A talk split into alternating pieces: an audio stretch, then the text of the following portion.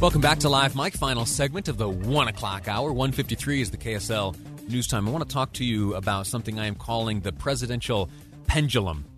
It is where policies uh, of the United States are able to swing back and forth very dramatically from one presidential administration to the next.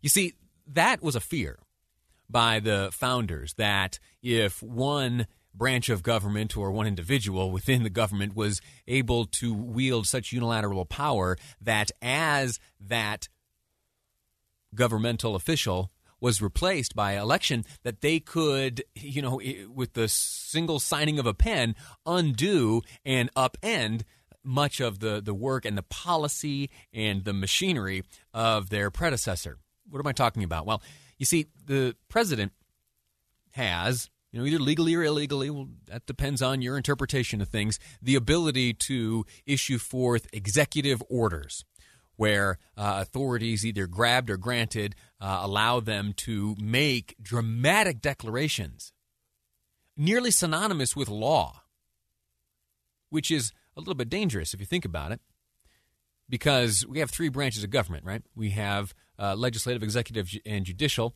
It is the legislative branch, Congress, Congress is the branch of government empowered to craft laws. All right? Let me schoolhouse rock you again. We all know that.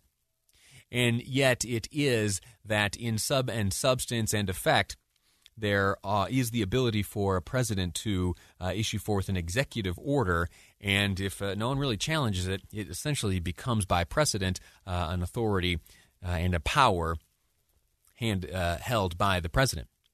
Here in Utah, we are seeing the unfortunate reality of uh, the abuse of executive uh, authority, specifically executive order, um, in Bears Ears. If you remember, uh, there's a lot of talk of, of Bears Ears in years past, and it's been kind of quiet lately.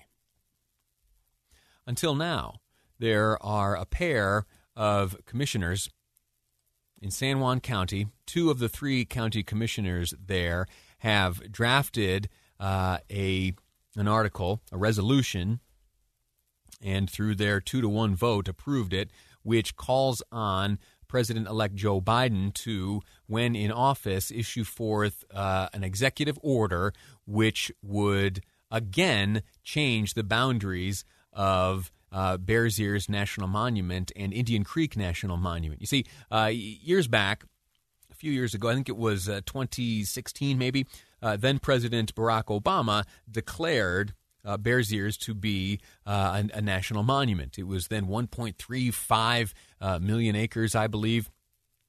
And President Trump, then, right here in the state of Utah, he came and visited and uh, he toured a bit, and from the Utah state capitol, uh, declared a change. He used himself that that executive order authority and executive order uh, changed. In fact, here uh, is President Trump back in December of 2017 as he signed that order. I've come to Utah to take a very historic action to reverse federal overreach and restore the rights of this land to your citizens.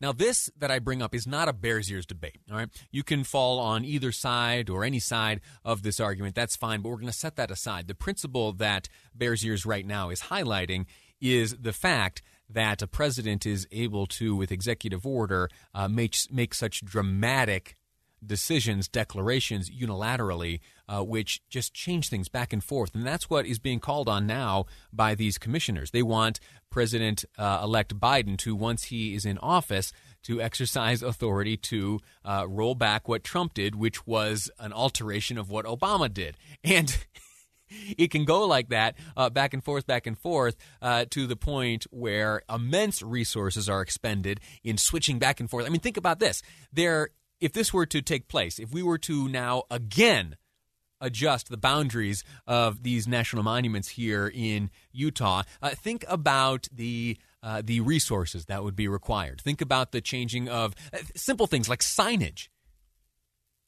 Those uh, federal employees responsible for uh, you know taking care of them, that all changes. And in fact, uh, President-elect Obama, uh, President-elect Biden has made it known, in fact, promising to roll back much of what Trump has done. I'm going to start by reversing the Trump tax cuts for the super wealthy and corporations. One example. Now, I'm not sure if he intends to do that by uh, executive order. Don't think he has the uh, authority to uh, impact taxes like that uh, via executive order. But uh, what that does communicate is a desire to roll these things back. And while sure, it's just a letter sent by two uh, county commissioners from you know a corner of Utah, there is a good chance that uh, President-elect Biden, once he becomes president, picks this up and says, "Hey, you know what? Yeah, why don't you draw that up?" It's a dangerous thing, and it is something that has been ceded to the executive office for many, many years by Congress. I don't fault uh, simply the, the president or whoever has occupied the presidency, uh, but also Congress. They ceded power to the executive branch during the Civil War, during World War I and World War II, and subsequent to those events, they didn't take back those authorities they ceded. I think that same principle applies today during the coronavirus era at the state level. There are certain authorities being wielded by governors that, if their respective state legislatures don't uh, keep a close eye on and re, re grasp and retain and regain following the pandemic, well, we might be in some trouble down the road. A lot of flip flopping back and forth in terms of policy. Quick break, back with more on Live Mic. I'm Lee Lonsberry, and this is KSL.